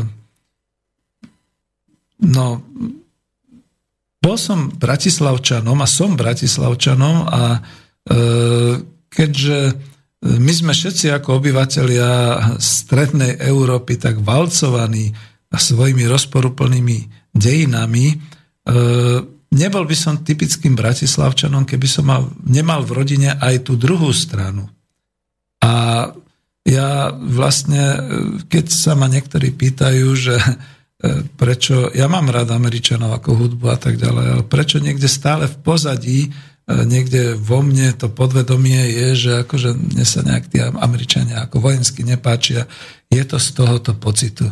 Moja mama ako študentka pracovala pre účtovníckú firmu a táto účtovnícká firma ju e, poslala, teraz neviem, či to bolo 26. apríla 1944 do e, Apolky. Ona tam odovzdala faktúru. Viete, vtedy nebol žiadny internet, ani mobily, ani nič podobné. Čiže odovzdala faktúru, kopiu jej podpísali, opečiatkovali, že zaplatia a išla náspäť. To znamená, že niečo sa tam ako účtovnička, ako niečo odovzdala, niečo sa vrátilo a možno som to už aj niekde spomínal, ale pochybujem. Električkou odišla od Apolky a došla až niekde ku Šafárikovému námestiu, ku starému mostu, keď sa spustilo bombardovanie. A to bombardovanie bolo veľmi mohutné, pretože vtedy sa spojenci Američania rozhodli zničiť rafinériu Apollo v Bratislave, pretože e, slovenský štát bol fašistický, to bol nepriateľský štát. Spomente si, ako teraz Američania určujú, kto je zlý, kto je ten zlý štát a koho teda možno bombardovať a koho nemožno a ako to v tej geopolitike chodí. Tak vtedajšia geopolitika jednoducho povedala Američanom, bombardujte slovenský štát, bombardujte tých fašistov, bombardujte tú Bratislavu. A oni to aj tak urobili. No ale teraz trošku s takým odstupom poviem, no veď poznáte Amikov, e, vždy, keď pozerám film Hlava 22, tak akože až zamriem od toho, čo to boli za bom, bombéry. A bomba sem, bomba tam, dodneska tak nakoniec triafajú, že tie nemocnice, čo rozbijú a podobne, a rangery. Môžem tlmočiť iba e, mamino vyprávanie ešte kedysi zdávna, že mala spekla šťastie, že jednoducho, keď tie bomby začali padať, oni opustili električku, ona vybehla, kde si tam na šavku bol nejaký kryt, tam sa schovala a tak, ale to bolo rozpetie 5 minút. Vôbec som sa nemusel ani narodiť, vôbec ani existovať a podobné veci. To je proste to riadenie osudu. A teraz prosím vás pekne, ako má Madera tých Američanov? Ako to bolo skutočne také, že e, je, je to... Ale prečo som začal vyprávať aj o tej druhej strane? No žilo sa vtedy v Bratislave. Bratislava bola nemeckom, maďarským, slovenským mestom. A napríklad aj my sme takí nejakí pomiešaní, ako teda ako tí moji predkovia, ale nemám v sebe, ja mám v sebe slovenskú krv, pretože otec bol vlastne potom tam od Trenčína a tak ďalej, ale k tomu toto poviem. Mama mala takú tú vernú kamarátku, to sú tie kamarátstva na smrť a na život, e, ktorá tá najlepšia jej kamarátka to bola Nemka, ktorá sa volala Herta. Tá sa ako mladá zbláznila. Samozrejme, že bola v Hitlerjugend Bratislavskom, pochodovala a jednoducho bola zapálená takáto Nemka, takáto ako naozaj nacistka No a čo sa všetko postávalo, to, to je naozaj to, že to sa, to sa musí takto civilne brať, že to nie sú jednoznačne dejiny, to ako my sa veľmi mýlime v tom, že keď to tak jednoznačne sekáme, že tí sú zlí a tí sú dobrí a podobne. A po prechode frontu samozrejme Herta aj s celou rodinou boli odsunutí. A to je zase, teraz sa hovorí, fuj, odsunutí a tak ďalej. Ona vedela, prečo je odsunutá. Ja, dokonca je to v podstate, ako poviem, teta Herta, s ktorou som potom hovoril, hovorila pekne slovensky a žila tu potom, ja to musím takto uviesť, ona vedela, čo spôsobila, ona vedela, boli si toho vedomí. No ale potom odsunutí skončili vo Viedni teda a nejako sa to tak zomlelo, neviem ako to bolo, že sa vydala, vydala sa za chemického inžiniera, vrátila sa do Bratislavy po vojne, e, ako tie hranice zase neboli až tak ako do toho 48. E, on ako chemický inžinier odišiel do Liptova, proste tam máme teda takto, čo už voláme príbuzný. A e, ona aj sama často spomínala nakoniec žili za socializmu žili a vychovali deti a tieto deti majú dneska ako deti, to znamená vnúčence a tak ďalej a e, v tejto dobe proste nemyslím si a z hodov okolností práve v tejto rodine vidím, že potom roku 1990 neobrátili.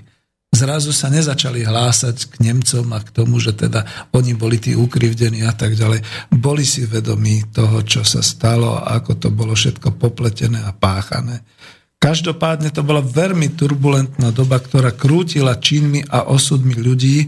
A napríklad mama pre zmenu pomáhala priateľom Bulhárom, no bola to fešanda skutočne ako a tak Bulhári boli vtedy tiež ako nielen zeleninári, ale došli sem, proste utiekli, takisto boli tu v Bratislave, boli to študenti, e, robili tu odboj, dokonca mama im prechovávala zbrania, nejakú literatúru.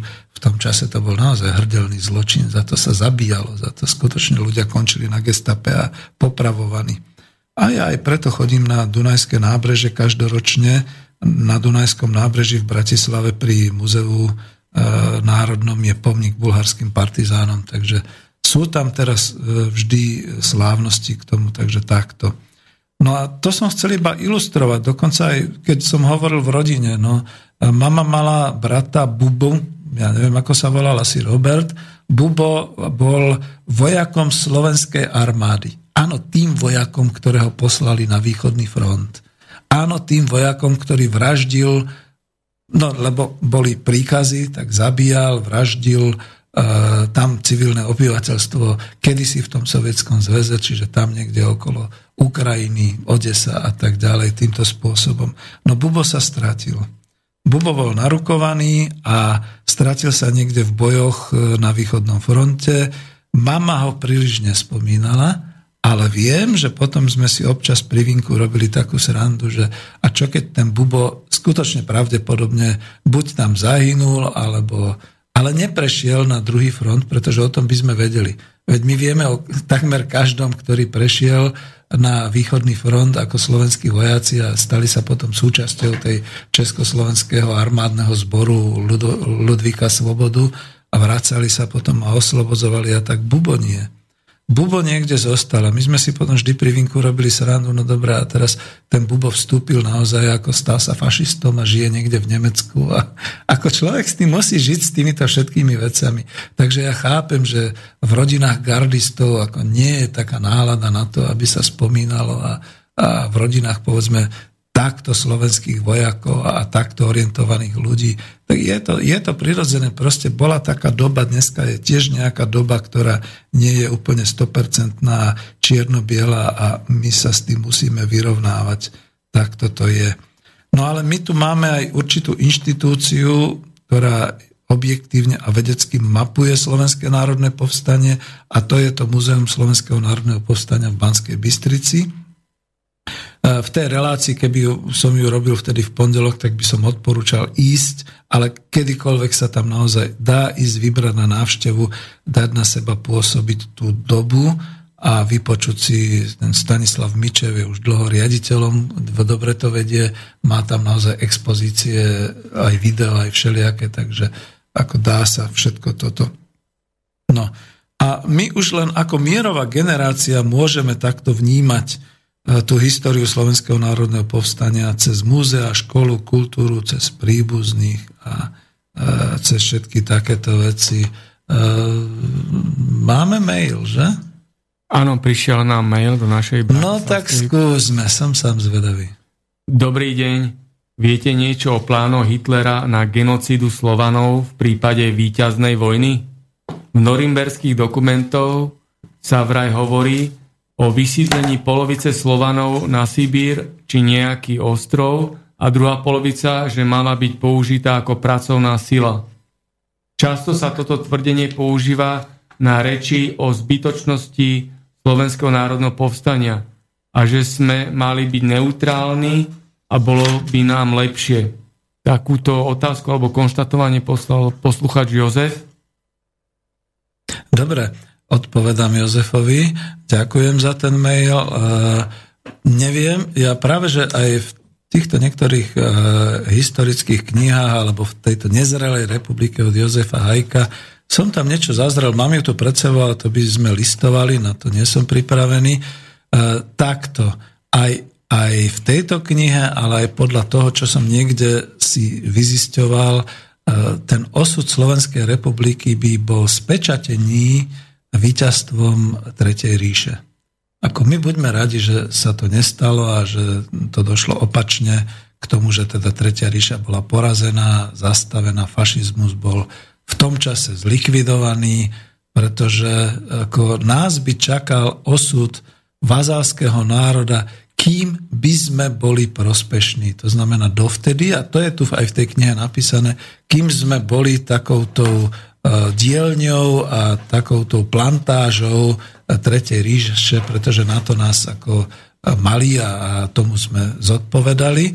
A vlastne Tretia ríša si vytvárala aj z iných národov takéto vazalské určité štátne celky a niektorí sa vzburili. Rumunsko sa myslím, že vzburilo úplne tam ten král, akože tam, tam nastal ten prevrat a v Bulharsku boli partizáni, E, tak e, ne, nebudem to celé ako vymenovávať a tak ďalej, ale jednoducho e, všetky tieto krajiny pociťovali ten nepokoj, že keď je teda táto ideológia nad človeka, ideológia árijskej rasy, tak by asi nemali budúcnosť, tak by boli určitým spôsobom vyhľadzovali. A ešte ďalšia vec, ktorá tu je, ktorú treba povedať, že e, viete, my si musíme sledovať aj dnešnú súčasnú situáciu, ako sa čo deje, aký je rozpor medzi tými humánnymi vyhláseniami a medzi tou realitou. Nebudem na nič narážať, ale si predstavte, keď teda tá Tretia ríša vyhlásila, že teda židovstvo a židov treba zlikvidovať, lebo hospodársky, lebo sú takí, lebo onakí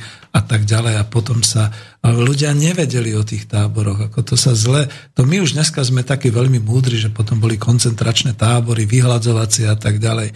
Oni, tí ľudia, v tých ešalónoch, v tých vlakoch ešte nevedeli, kam odchádzajú a len ťažko, ťažko sa to dostávalo. Za to potom boli tí frontoví vojaci takí zhrození, keď oslobodzovali tieto koncentračné tábory, že čo tam bolo, jaké množstvo kopce mŕtvola, eliminácie ľudí tam, tam ako videli doslova a tak ďalej. To sa nevedelo. Ale niektoré veci takto prenikli, pretože to sú také tie povesti, ako sa im dneska hovorí, konšpiračné teórie. Niekto donesol konšpiračnú teóriu, že tých Židov naozaj neposielajú kam si do nových krajín a podobných vecí, ale že ich tam niekde usmrcujú a tak ďalej. A to sa potom šírilo a teda aj naši ľudia boli znepokojení a nemyslím si, že akože by boli nevedeli a myslím, že aj práve to bola určitá časť, prečo sa aj Slovenské národné povstanie, to by bolo vypuklo, to by bolo vybuchlo medzi ľuďmi. Prečo sa to uskutočňovalo a možno aj nejakým spôsobom nie úplne presne usporiadanie, ale bol tam určitý prvok takej tej živelnosti a napriek organizovaniu nejakej neusporiadanosti, lebo ľudia sami tušili, to je naozaj také že tušíte, že toto je v rozpore a toto nebude v poriadku. Dlho odpovedám a chcel som ešte odpovedať na tú poslednú časť, čo to tam bolo. Ježiš, to som chcel, ako keď môžeš tú poslednú vetu to, to, to mailu to som si tu... Často sa toto tvrdenie používa na reči o zbytočnosti Slovenského národného povstania, presne, hej, že mali no, byť neutrálni dobre, a bolo to, by nám lepšie. To presne. Hej. Ako, viete, keby bolo keby. To sú také reči.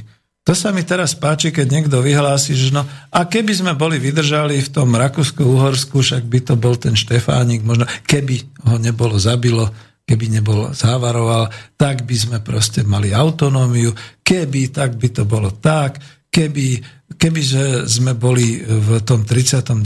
po Mnichovskej zrade ako nedemobilizovali, ale boli by sme sa pustili do vojny, že by to bolo keby, keby sme sa a tak ďalej. To sú všetko keby, to už sa stalo. Viete, ako naozaj, e, to sú špekulácie, to sa možno dobre dá do nejakých literárnych súvislostí a môžu byť o tom nejaké trháky filmové a podobné veci. Ozaj, vidíte, prečo nikto nenatočí taký nejaký science fiction film, ako by to vyzeralo, keby Československá republika po mobilizácii sa pustila do toho Nemecka? Alebo ako by to vyzeralo, keby nebolo Slovenské národné povstanie? Keby sme si počkali, a ako dlho by sme čakali? Na to, že prejde front a všetky takéto veci. E, to je to. No tak pustite sa do toho, mladý autor literárny. Rozhorčite nás. Dajte to do nejakého e, literárneho a kultúrneho projektu a skúste si to. Odskúšajte si to, ako by vám to vyšlo. No lebo to sa nedá. To jednoducho je také, že ja sa možno vrátim, lebo to ste mi dali, ja som chcel už potom tú pesničku nejakú, ale uh, vy ste mi dali ešte jednu vec, do, do, teraz ako do toho rozmýšľania, že to je práve o tom, že tá situácia bola výbušná už dlho. Veď my zabudáme, to sa vždy takto oddeluje a mne sa to nepáči, že sa to tak oddeluje. My zabudáme, že ešte predtým bolo všeličo. Za prvé bola napriek tomu, že bol kapitalizmus a že to bola republika Československá aj s nejakým tým demokratickým masarykovským odkazom a aj s e, baťovskými závodmi a podobne, že to bol kapitalizmus, ale že my sme boli hrdí, že máme svoju Československú republiku, ktorá začínala niekde u Ašu a končila až niekde v tej e, podkarpatskej Rusi, teda až, až niekde tam, že to sme boli vlastne takto tri národy a viacero národností. A potom došiel naozaj ten, e, ten spoločenský, postupne sa to vytváralo politicky v tých krízach, tento fašizmus.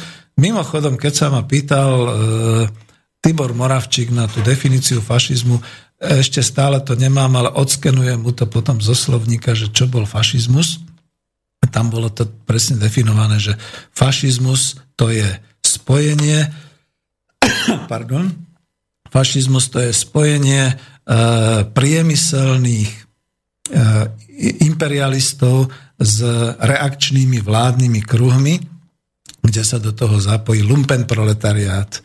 No a toto je naozaj tá určitá ideológia, ktorá bola. Pardon. A toto, toto vlastne, keď už takto ako začalo a keď už sa to rozbujnelo, potom vlastne pokračovala tá história. Nakoniec e, my sme mali predsa veľmi silnú armádu. Koľko bolo? Skoro milión vojakov, Československé, e, vojakov Republiky Československej, čo bolo mobilizovaných v tej mobilizácii a títo ľudia potom vlastne boli demobilizovaní, boli e, v aktívnej službe, ale boli doma. A počas celého slovenského štátu títo ľudia, mali sme slovenskú armádu, ale títo ľudia boli v tom čase ešte braneschopní, to znamená, boli vycvičení, ovládali boj, ovládali e, ručné zbranie, mnohí ovládali automobily a teda ako tú ťažkú techniku. A keď to teda ako tá nespokojnosť vrcholila a vyvrcholovala naozaj už tak, že nikto už nebol ako e, Hovorí sa, že však ľudia boli spokojní, lebo bolo dobré hospodárstvo. Ak sa k tomu dostanem, to ešte poviem. Ale nebolo to tak, čiže ľudia očakávali to napätie, bolo doslova vo vzduchu a keď to vybuchlo, tak ako naozaj to bolo s tým, že to nebol nepripravený národ. Zaprvé, musím aspoň tie tri vety povedať pre ďalšou pesničkou. Zaprvé, e, bola pripravená spoločnosť. Bola veľká nespokojnosť. Vojaci, ktorí odchádzali na východný front a vracali sa ako kaliky, alebo vracali sa v truhliach, alebo sa nevrátili, pretože ušli na druhú stranu, tí jednoducho už hovorili o tej realite, ako to tam je. A druhá časť, ľudia, či už to boli tie židovské ešalóny, alebo proste to, že skutočne už to bolo pod tým určitým nebezpečenstvom gestapa, prechovávať zbranie, prechovávať ideologické tlačoviny, všetky takéto veci. Ako veď mama mi ako presne povedala, že ako to bolo, e, ona mala jediné šťastie, že hovorila po nemecky a v Bratislave jednoducho, keď povedala, že dá z nich dvár a že to nie je pravda a tak ďalej, tak ju tam asi 6 hodín držali, nemučili, dobre, povedzme si takým spôsobom, ale došla domov a všetci sa na ňu dívali s vytreštenými očami, že ty si sa vrátila, lebo už ju pochovávali. Odísť na gestapo znamenalo nevrátiť sa. Čiže to bola tá situácia, ktorá bola. A toto všetko vlastne v tej spoločnosti bublalo a vrcholilo. A my sme boli hospodársky pripravení a pripravovali to vlastne títo národohospodári okolo toho hospodárskeho výboru. To boli e, Zaďko, Karváš a ďalší ľudia, skúsim ich teda nájsť a. A potom to bolo aj vojensky pripravený, teda slovenská armáda a bolo to pripravené aj z tej druhej časti, keď nechcem dlho hovoriť, e, aj z tej časti exilu, aj toho anglického, ale aj toho moskovského a z tej prípravy, že teda naozaj sa pripravovala ozbrojená sila, a tí partizáni, ktorí sem prišli, to boli výsadky. A dneska my sme v tom žili a ja som si to potvrdil iba nedávno v televíznom programe, že skutočne tu existoval počas povstania ten letecký most e, Sovietský zväz Slovenské hory, kde naozaj na to povstalecké územie a aj potom po potlačení povstania partizánom sa skutočne zahadzovali tie zásoby, čiže bola tu silná letecká vojenská podpora zásobovania. A dobre, už teraz v novej dobe som sa dozvedel, že Američania tu niečo zhádzovali nielen bomby, ale teda aj nejakú pomoc a takéto veci. Čiže to vidíte, to všetko bolo a že to nebolo zbytočné, to si povedzme v tom, že keď už je raz zle, keď vám robia zle a vy už neviete, čo ďalej, tak sa jednoducho vzbúrite. To je to, čo je v tom cenné, že my sme naozaj preukázali životaschopnosť ako národa, že teda sa nedáme. No a tuto to chce, neviem, či sa mi to podarí, dokonca neskúsim ani pesničku, ale skúsim ešte niečo iné, len nie som si istý, či to bude mať práve pripravené, pretože keď sa E, začalo vysielanie e, slovenského slobodného vysielača povstaleckého z Banskej Bystrice. Nezaznela tá znelka, ale e, oj, oj, oj, už, už to ide, to som nechcel, pardon, ja to takto zastavím. Bolo toto štvorveršie, uh, ktoré náš poet Samo Chalúbka uh, definoval a dával uh, v, vo svojej krásnej básni. A teraz ako naozaj kecám, pretože som to chcel dať priamo do vysielania a e, nám sa to nepodarilo nejako zaviesť do toho dízera, alebo ako sa to volá, s tým, že takto teraz pustím asi tak, ako to je. A nebude to len to štvorveršie, ale bude to možno aj trošku viac. Poďme teda na to. Prečo to nejde? Za svoj národ dáva. A ty, No, no, no, no. morho detvo môjho rodu, kto kradnou rukou stiahne na tvoju slobodu. A čo i tam dušu dáš v tom boji divokom, mor ty len a voľne byť, ako byť otrokom.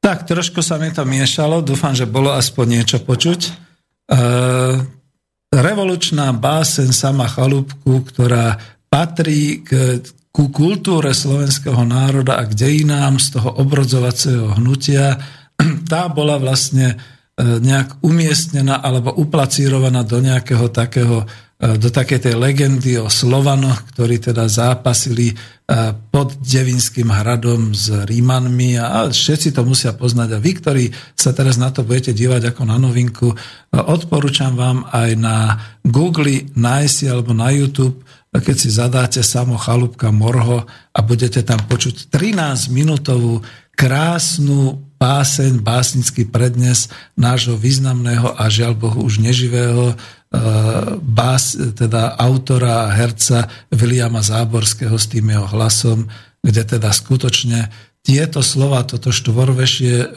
štvorveršie Morho, detvo môjho rodu, kto kradmou rukou siahne na tvoju slobodu a čo i tam dušu dáš v tom boji divokom, morty len a voľne nebyť, ako byť otrokom. Toto proste dneska neburcuje. Ja neviem, čo by dneska zdvihlo slovenský národ. Ale vtedy to vzdvihlo ľudí doslova zo stoličiek. A toto mi mnohí povedali aj v tých mojich spomienkach, že to nebolo iba také, že už sa to čakalo už sa čakalo, kedy to prepukne, už to bolo v tom lete naozaj také, že geopoliticky sa už blížili tie fronty ku Slovensku, diali sa tu svinstva. Ja som nedávno mal takú tú pesničku, anglickú, kľudne poviem, ktorá v preklade znamená, že špinavosti vytvárajú špinavých ľudí, alebo teda ešte som to jemne nazval, v anglickom to znie horšie. A tu sa diali od toho roku 39 hrozné špinavosti ako vy, čo ste antikomunisti, alebo tí ľudia, ktorí sú antikomunisti, ktorí to stále porovnávajú komunizmus a fašizmus a také veci. Nie, nie je to tak. Dobre, mohlo byť niečo pre vás v tom komunizme zlé a podobné veci. Ale tie špinavosti, ktoré sa diali skutočne za fašizmu, a aj to, že teda povedzme sa nejakým spôsobom aj tí ľudia, tí režimisti bránili a robili všeličo, o tom je tá kniha Nezrala republika, to všetko napriek tomu vytváralo tú spoločensky výbušnú atmosféru, že stačilo naozaj oznámiť, bijú nás, stačilo oznámiť, začnite s vysťahovaním, to bolo to heslo pre e, armádu Slovensku, aby teda vyšla z kasárny do boja. A nakoniec prepukali vlastne už tie partizánske bitky a boje tých jednotlivých častiach ako Slovenska. To znamená, že to bola tá výbušná situácia, ktorá doviedla k tomu, že to jednoducho prepuklo, to, to sa nedalo zastaviť. To už dneska takýmto pohľadom na to pozerám. No a stále teraz hľadám, no s tou básňou sa mi to úplne nepodarilo. No a ja som zase nie taký, čo tak dobre recituje, Takže keď budeme mať ďalšiu pesničku, skúsime si ju pustiť a bude to určite zase to, taká tá dobová pesnička z tej strany. Že? No, tak ju pustíme. To je, keď mi prišla karta narukovať. Á, dobre, môže byť, lebo sa rukovalo, potom to povieme. Tak, nech sa páči.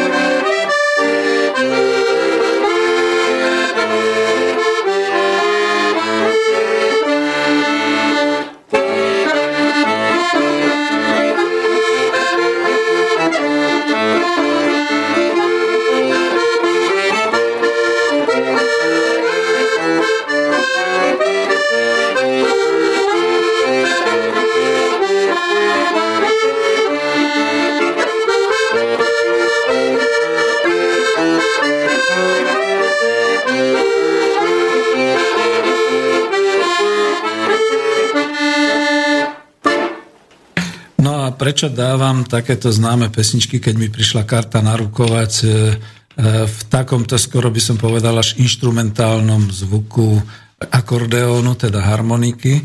Viete, lebo je to dobovo. Chcem to tak trošku dobovo približiť, že za prvé, niekde som čítal takú zaujímavú myšlienku, že ako potom, keď to bolo trošku také hrané, my zabudáme na to, že tí ľudia v povstaní to boli naozaj obyčajní ľudia, naši predkovia, ktorí dobre, radi si zaspievali, ale oni neboli v hudobnej výchove a oni neboli instrumentálne vybavení. Častokrát tým nástrojom, keď si mohli niekde zaspievať, to, to bola naozaj nejaká tá ústna harmonika, možno naozaj takáto heligónka, alebo teda takáto harmonika ťahacia. A za to som použil zase aj túto instrumentálku, pretože veď ja som zažil potom, keď sme chodili na rôzne tie vatry a rôzne také tie e, stretnutia po príležitosti Slovenského národného povstania k spomien- spomienkam na e, koniec vojny, víťazstvo nad fašistom, že sa veľmi, veľmi často používala vlastne harmonika ako nástroj a tam sa spievalo. E, dneska to zaniklo. Naozaj to zaniklo a je veľmi vzácne, keď niekto vie takto hrať a kľudne poviem raz, keď budem mať vnúčika, tak budem, hlavne mojim želaním bude chudák chlapec malý, aby si natiahol tú heligonku a aby sa teda naučil hrať na harmonike a potom detkovi spieval nejaké pekné pesničky. No, e, a ešte teda k tomu, keď mi prišla karta narukovať, veď e, je to len taký čriepok vytrhnutý, e, vidíte, že ja tú históriu nechcem takto, ani to nemala byť nejaká relácia o faktoch o slovenskom národnom povstaní, boli vlastne až tri mobilizácie. Pri tej prvej mobilizácii to vlastne bol poplach. To bolo to vyhlásenie 29. augusta 1944 e, generála, no teraz nespomeniem, ktorý to presne bol, že? To mi je hamba ktorý vyhlásil to heslo začnite s vysťahovaním a tam došli tie zmetky, že jedna posádka sa pridala, druhá nemohla sa, východoslovenské posádky boli zradené, tam to obsadili Nemci a tak ďalej. Čiže ako nebolo to, že by celá armáda bola povstala, ale bolo to nejak ako v tej prvej vlne, tuším, 18 tisíc mužov, potom už ale prebehla mobilizácia hneď, hneď myslím, že začiatkom septembra, kde nastúpilo 30 tisíc mužov a potom bola ešte jedna mobilizácia, tá posledná vlastne e, tak toto bolo, čiže dohromady okolo 60 tisíc mužov. Časť armády prišla letecky, jednak paradezantná brigáda a e, časť teda tvorili partizáni. E, to nejde o to, že koľko bolo partizánov, ale zhruba ako tých 13 tisíc partizánov podporených, ale naozaj týmito sovietskými veliteľmi a sovietskými partizánskymi skupinami, ktoré tu tiež boli vysadzované. Na to sa zabúda, to je ďalšia vec. No a civilní obyvateľia. Vravím, že my tam máme vždy tie príbehy, že horár taký, horár onaký. Áno, pretože horári mali zbrane. To je tiež pravda, na to sa zabúda. Ale potom, e, keď sa ešte vrátime aj k tej mobilizácii, jednak, že s touto pesničkou na perách sa skutočne chodilo, to by možno niekto vedel ako presne ako overiť a povedať e, pri tej mobilizácii aj v Banskej Bystrici a v ďalších mestách. A čo bolo pozoruhodné, oni mali z čoho mobilizovať, pretože tých národospodárov, čo som spomínal, Petra Zaďku a Imricha Karvaša a ďalších, tí sa postarali o to, že škoda, že teda to povstanie vypuklo takto skôr, ale že už mali dostatok zásob aj materiálových, ale aj zbraní, ručných zbraní, automatických zbraní, pušiek a tak ďalej, ktoré boli v tých skladoch práve na tom území, kde vypuklo povstanie, to znamená mohli, mohli to e, tých, ktorí organizovali tú mobilizáciu, vydávať ľuďom, tak ako sme to videli v tých záberoch dokumentárnych a, a dávať. Ja si spomínam na toho kameramana, to sú také útržky, teraz ho dávali, že tuším, pán Krško to bol, ktorý spomínal, že veľmi veľa toho filmového materiálu sa žiaľ zničilo, keď ustupovali, keď išli teda do hôr, že to zakopali niekde na cintorine a ten materiál teda žiaľ Bohu podľahol mrazu vlhkosti a takýmto veciam, čo je obrovská naozaj kultúrna škoda, pretože mnoho vecí sa natáčalo, mnoho vecí sa nahrávalo už vtedy. Bol tu teda ten filmový štáb, boli tu teda tí nadšenci, profesionáli, ktorí to robili. No a potom tá téma, že ako sa zachovala. Keď som hovoril o tom, že kde som sa ja a ako to ja, ktorý už som nezažil to, voj, to vojnové obdobie, ako som vlastne to vnímal a ako som sa dostal k tomuto pocitu, že som sa stotožnil s, tými, e, s tou históriou Slovenského národného povstania a že to považujem nie len za to, že som to mal v rodine, ale tak celkovo 90% obyvateľov sa z toho stotožňovalo a to cez kultúru. Už sme mali kultúru, téma vojny a Slovenského národného povstania bola široko, široko e, rozvinutá v slovenskej kultúre, či to už bola próza, e, či to bola dramaturgia, či to boli filmy, či to boli naozaj ako takéto veci. A ja len zacitujem, lebo som to zase našiel zo študentských prác na, na Google. Slovenská literatúra reagovala na Slovenské národné povstanie a na skončenie druhej svetovej vojny dosť pohotovo. Je zaujímavé, že umelecká próza priniesla často objektívnejší pohľad na udalosti Slovenského národného povstania než odborná historická literatúra, ktorá sa musela politicky viac prispôsobiť dobe.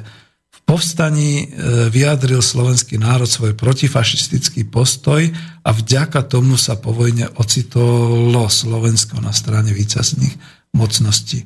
A naozaj už ten čas uteká, čiže skúsim len vymenovať to nie je odporúčaná literatúra, ale viete, aký som vďačný svojej profesorke Krivej na gymnázium Vazovová, že jednoducho aj v tých časoch, lebo to bolo po roku 68, nepopustila a my sme v rámci tej literatúry a tej povinnej literatúry preskúmali, prekonspektovali, prečítali všetky tie romány aj práve z toho obdobia. Ja tu mám pred sebou knižku Vladimíra Mináča Živý mŕtvy. No už asi nebude čas ani len ocitovať to, čo som chcel, ale skúsim ten prehľad.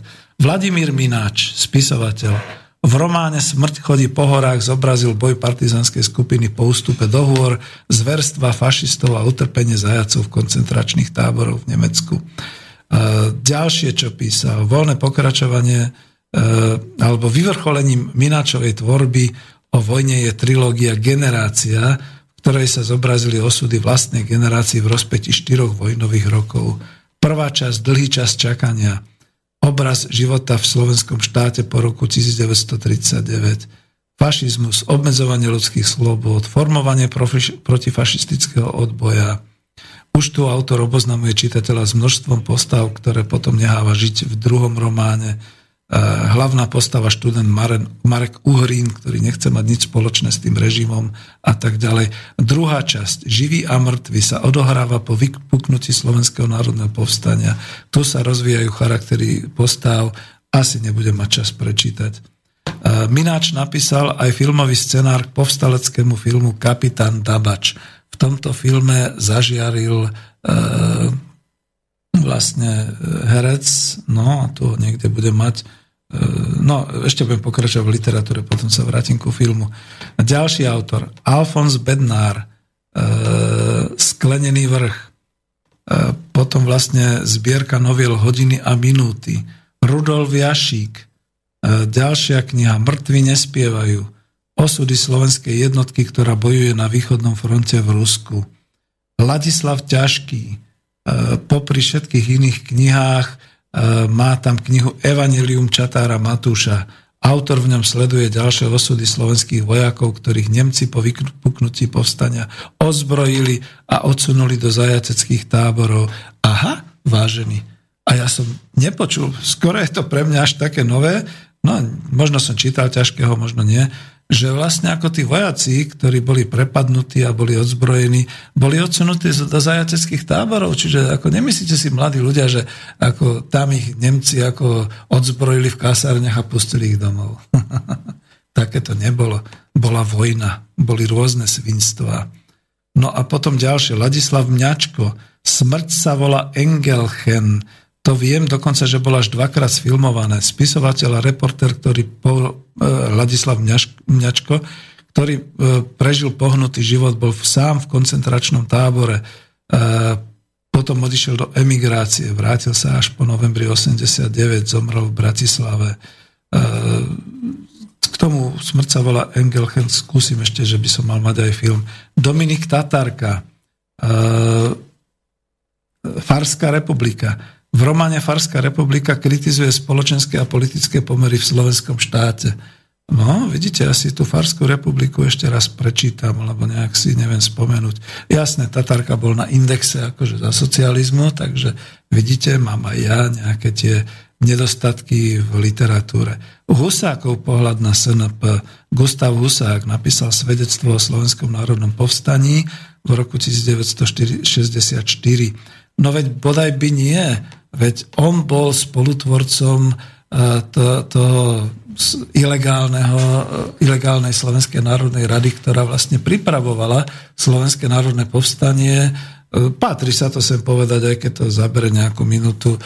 Vlastne v decembri 43, tuším, bola Vianočná dohoda podpísaná medzi E, demokratickými politikmi a medzi povedzme určitou časťou kresťanských politikov, komunistických politikov, sociálnej demokracie a tak ďalej. A tu už sa v podstate politicky veľmi cieľene a štrukturovane pripravovalo to Slovenské národné povstanie. E, niečo mi naznačuje, že je mail? Áno. Tak, poďme na to, aj keď čas. Poslucháč Luboš nám poslal mail. Zdravím vás. Viete, nejaké informácie o príčinách ničivého bombardovania Nitry sovietskými lietadlami štartujúcimi z letiska 3 Duby na konci vojny? Nemci už v Nitre neboli a čítal som, že to bola pomsta obyvateľstvu za to, že sa nepostavili Nemcom. Viem. A teraz by som vás odporúčal na sledovanie slovenskej televízie, druhý program, kde práve dávali tieto bombardovania. Ako je zaujímavé, a to sú veci, ktoré ale sem nepatria do spomienok, lebo to malo byť, že to, a to som sa dozvedel povedzme pred týždňom alebo podobne, e, súčinnosť e, sovietských a amerických letcov. Ako niečo nám to hovorí, že teraz to robia v Sýrii a v nejakých takýchto. A teraz je tá otázka, ako kto komu podsotil akú informáciu a ako to bolo. Viete, lebo to ne, ne, nespochybňujem. Áno, Nitra bola bombardovaná, bolo tam veľa civilného obyvateľstva, veľa toho bolo zničeného. Keď som hovoril o tých Američanoch v Bratislave, tak vieme, že povedzme naozaj niektoré mesta boli takto bombardované, ale povedzme si úprimne, nielen za to, že to bola vojna, to by bolo veľmi ľahké takto odbiť týmto slovom. Boli to konkrétni ľudia, ktorí robili konkrétne veci. A ako presne tu som chcel čítať do toho Mináča, ako to bolo prípade zverstiev, ktoré vraj páchali partizáni v Nitrianskom pravde, pravne. A, a to zase bolo opačne písané, e, dokonca Jašík to tam mal popísané vo svojej knižke, že čo predtým stvárali tí e, v podstate režimisti, slovenský štát a gardisti v tom meste a ako to bolo nemecké mesto a podobne a teraz ako aj Nitra. Nie, nie, nechcem zabrnúť hlbšie, ale tuto je tá jedna vec – skutočne v rámci tej vojny to bolo také. Teraz si predstavte, že máte k dispozícii e, leteckú peruť a dozviete sa, že vám tam niekde zahynula matka alebo niečo podobné. Čo urobíte vy? No pošlete tam tie lietadla. Ako sa vysporiadate so svedomím? No dosť ťažko. Kto to vyšetrí? No veď to. Takže je to tak, môže to kľudne to tak byť, ale ja vás zase tromfnem tým, že neviem, prečo zase pre zmenu bola bombardovaná e, letisko 3 Duby a neviem, prečo bola bombardovaná Dubová ako rafinérka, kde teda dostali spojenecké e, síly letecké informáciu od našich, od, od, Slovens, od teda odbojárov, nebombardujte Dubovú, my tam máme pripravené zásoby na Slovenské národné povstanie. Teraz to poviem až karedo, že kua, kua, ale tí Američania to tam vybombardovali. To je jedna záležitosť, takisto letisko Triduby, takže to museli potom improvizovať. No a potom zase zase opačne, videl som ten filmový záber, že ako povstalecký leci, tá jednotka Československá, ktorá vznikla, zase vybombardovala Piešťanské letisko. Samozrejme, že tam boli obete na životoch. No a teraz je otázka, je to naozaj vojna, hej? Takže ako keď chceme dneska exaktne rozoberať udalosť po udalosti, skúsme to. Bol by som rád, keby sa Ústav pamäti národa zaoberal týmto a nie antikomunizmom. Bodka k tomuto. No a budem pokračovať teda ďalej okrem literatúry, filmy. E, strašne veľa filmov. Zvony pre bosých, Stanislav Barabáš, rok 65. On predtým písal v 61. dal a, a aj teda uviedol film Pieseň o sivom holubovi. E, takisto to bolo o povstaní. Sám legendárny film Pala Bielika Vlčie diery z roku 1948 Viete čo, tie vlčie diery, bolo obdobie, keď som sa kedysi posadil s otcom a sme si to premietli a to už bolo po roku 90, že teda mali sme kazetu a ja som vždy na konci hovoril otcovi, pozri sa, ako tie tanky, ktoré tam idú, to je maketa, to sú makety a tak ďalej. A on hovorí, no a čo, že sú to makety? A ako to tam mali vtedy nakrútiť? A všímaj si skôr ako tie osudy.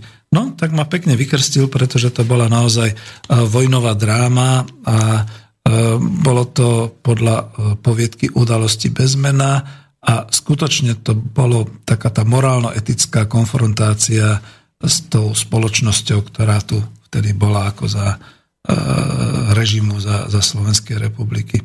No, Kapitán Dabač. Vidíte, tam som začal, nevedel som si, Palo Bielik to natočil podľa románu a, a Ladislava Mňačka a Chudík. Ladislav Chudík tam hral tú úlohu toho e, dôstojníka armády slovenského štátu, ktorý bol počas bojového nasadenia na Ukrajine e, potom e, neviem, či bol zajatý, alebo proste bol odvolaný, odsúdený dokonca na smrť, podarilo sa mu ujsť a potom, keď sa vrátil, vrátil sa rovno do povstania, tak sa stal vlastne takýmto povstaleckým, povstaleckým vojakom. Veľká noc a veľký deň Štefana Uhra, z roku 74. Ako častokrát ľudia hovoria, no to už sú také tie filmy, ktoré takto a tak. Dobre, ale e, viete, každý národ má svoje legendy. E, keď sa natáčajú filmy o Napoleonovi, nikomu to ako si nevadí. No a teraz ako nám to má vadiť, že sa niečo takto natočilo a povedzme s takýmto cieľom. E, Deň, ktorý neumrie, ďalší takýto film Martina Ťapáka a kopec, kopec takýchto filmov. No, čo ešte chcem teda povedať? Také tie detské filmy. Keby som mal pušku Štefana Uhera v 71.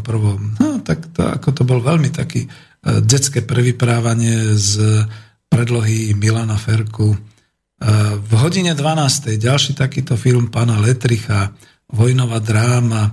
Uh, a už to len asi prečítam ako názvy, lebo nič sa nedá. Smrť sa volá Engelchen, televízny film z roku 1960 a potom ešte bol film Smrci Žika Engelchen zo 63. ale to som ani ja nepochopil, pretože mne sa zdá, že to je furt ten istý film. Neviem, to, to si ešte musím overiť. A režiroval Ivan Balada. Obchod na Korze, ten slávny film, ktorý teda všetci poznáme, Jana, Janoša Kádara, Elmar Klosa z 65., ktorý teda aj vyhral ocenenie e, Oscara a tak ďalej. E, predstaviteľ Jozef Kroner, ktorý hral toho obyčajného stolára Tona Brtka, ktorému príbuzní vnútili tú arizáciu tej starej e, židovky, ktorá mala taký ten obchod s textilnými nejakými, s galantériou a podobné veci. No to sú tie tragédie, že tá arizácia, no mnohí si na nej zrejme pochutnali, ale bolo to také obdobie, jak dnešná privatizácia. Viete, ako, dneska ako sa ťažko rozhoduje, samozrejme pri privatizácii neprišiel nikto o život, okrem teda tých mafiánov a tak ďalej. Ale veď to morálne je skoro to isté, že keď sa zrazu niekto dostal lacno a cez politikov k nejakým tým trafikám, k nejakému tomu majetku, ktorý mohol spravovať, že polnočná omša, dosť filmová adaptácia divadelnej hry Petra Karvaša, Stíny horkého léta, to už je trošku iné, ale ja sa tu zmiením, že, lebo to je vlastne odpoveď na to, čo ma vychovalo a čo ma ovplyvňovalo ako v, to, v tom mojom nazeraní Stiny horkého léta dokonca nie sú o povstaní.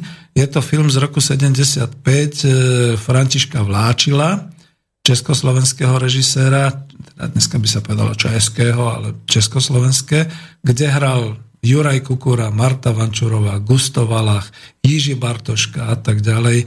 Oni tu píšu, že pôsobivá balada, ktorá sa krátko po skončení druhej svetovej vojny odohráva v Beskidských lesoch. Ja som to vždy mal taký pocit, že dobre, nebolo tam presne určené v akých lesoch, ale že to je o tom o banderovcov. Že ako banderovci prechádzali e, z už teda Sovietskeho zväzu od Ukrajiny cez naše územie až na západ, lebo tam oni sa prebíjali, oni boli predsa tá úpa povstalecká armáda, či ako sa to volalo a celý československý národ vie, kto sú to celý československý. A všetci ľudia v Československu bývalom vedeli, kto sú to banderovci a čo spôsobovali. A ono to vôbec nebolo také, že e, by to bolo také, že akože chudáci, utečenci dneska, jak migranti, že však im treba pomôcť a podobné veci.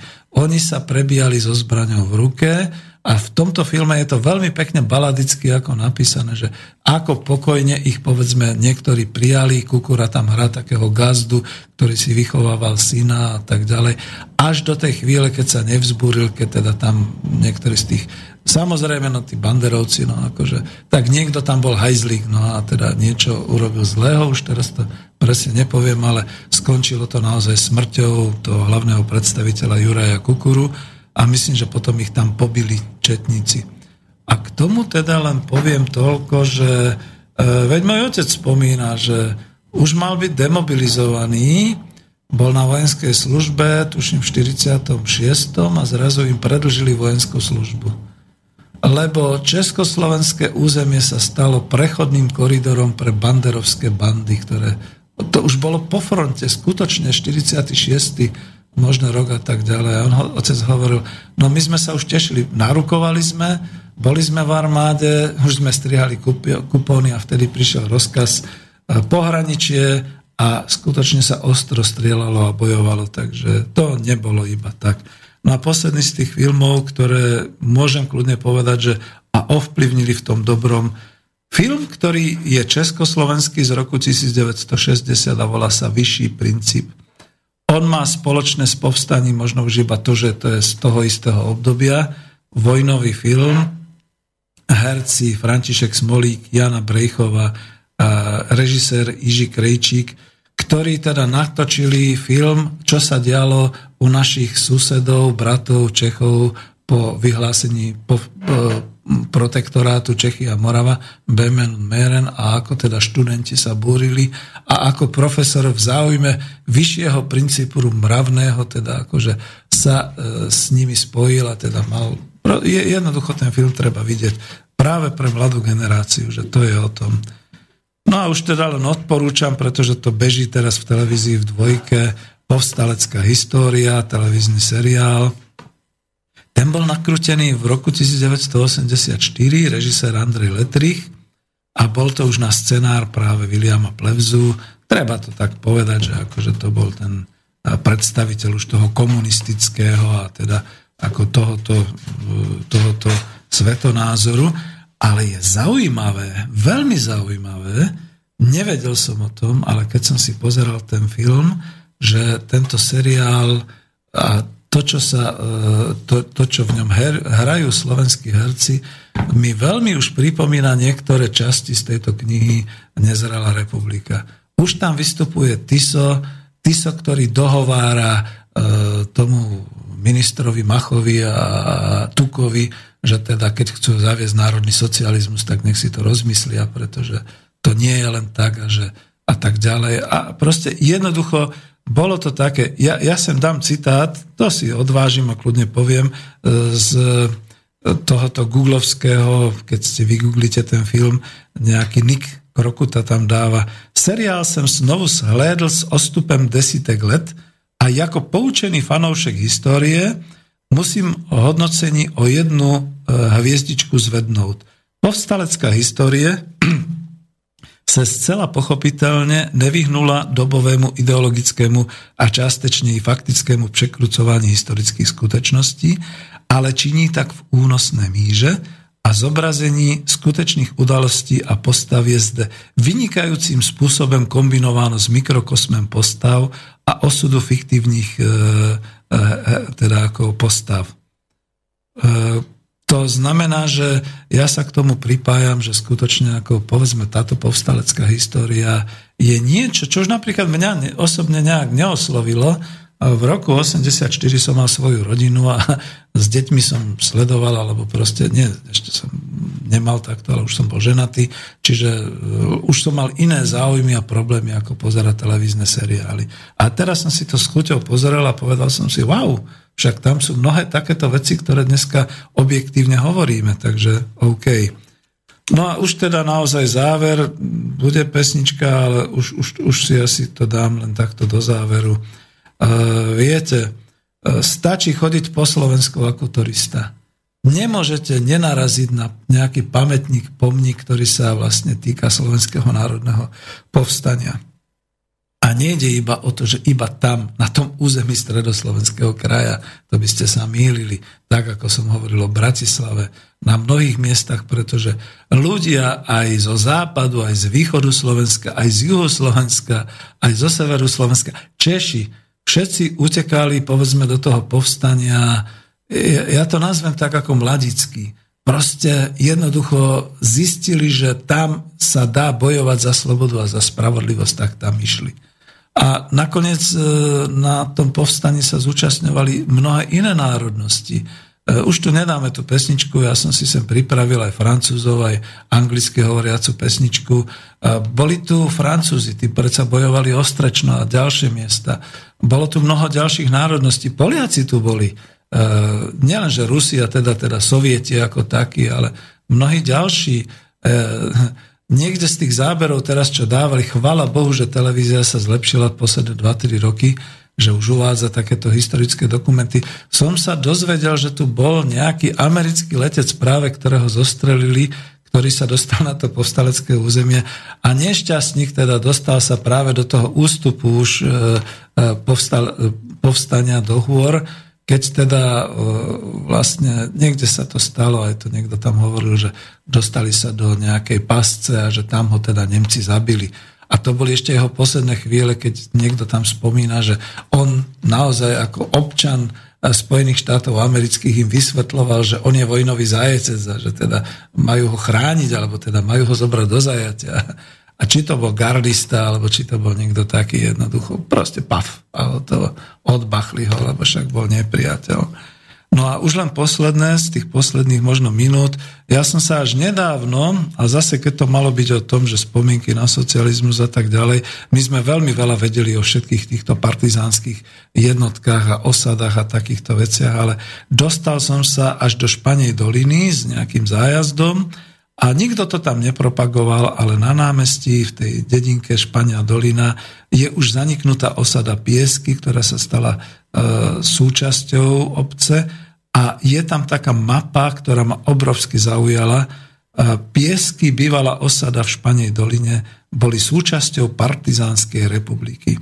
A Partizánska republika, hovorí pán Rís, čo bol teda priamy svedok a bol tam v odbojovej skupine partizánov s Pieskou, tam práve píše, že už po potlačení povstania mnohé tieto územia v horách boli povstalecké, a že tam sa teda udržalo veľmi dlho, veľmi dlho ešte teda takéto organizovanie e, tohoto povstaleckého boja a tak ďalej. No ale máme veľmi málo času a ja ďakujem za to počúvanie. Chcel som toho ešte veľa povedať. Mal som tu pripravenú aj dramatizáciu Vladimíra Mináča Živý a mŕtvy neprečítam to, nemám asi taký dobrý kvalitný hlas. Ďakujem pekne aj, aj Martinovi, že mi teda robil hudobnú režiu, vám, že ste počúvali a pustíme si teda nejakú tú pesničku na záver. Už to nechám na Martina. Tak Ďakujem necháme na Kráľovej holi? Dajme, to je taká Dobre, naozaj tak nech sa neutrálna páči. a krásna. Príjemné počúvanie a príjemný piatok. Všetko dobré.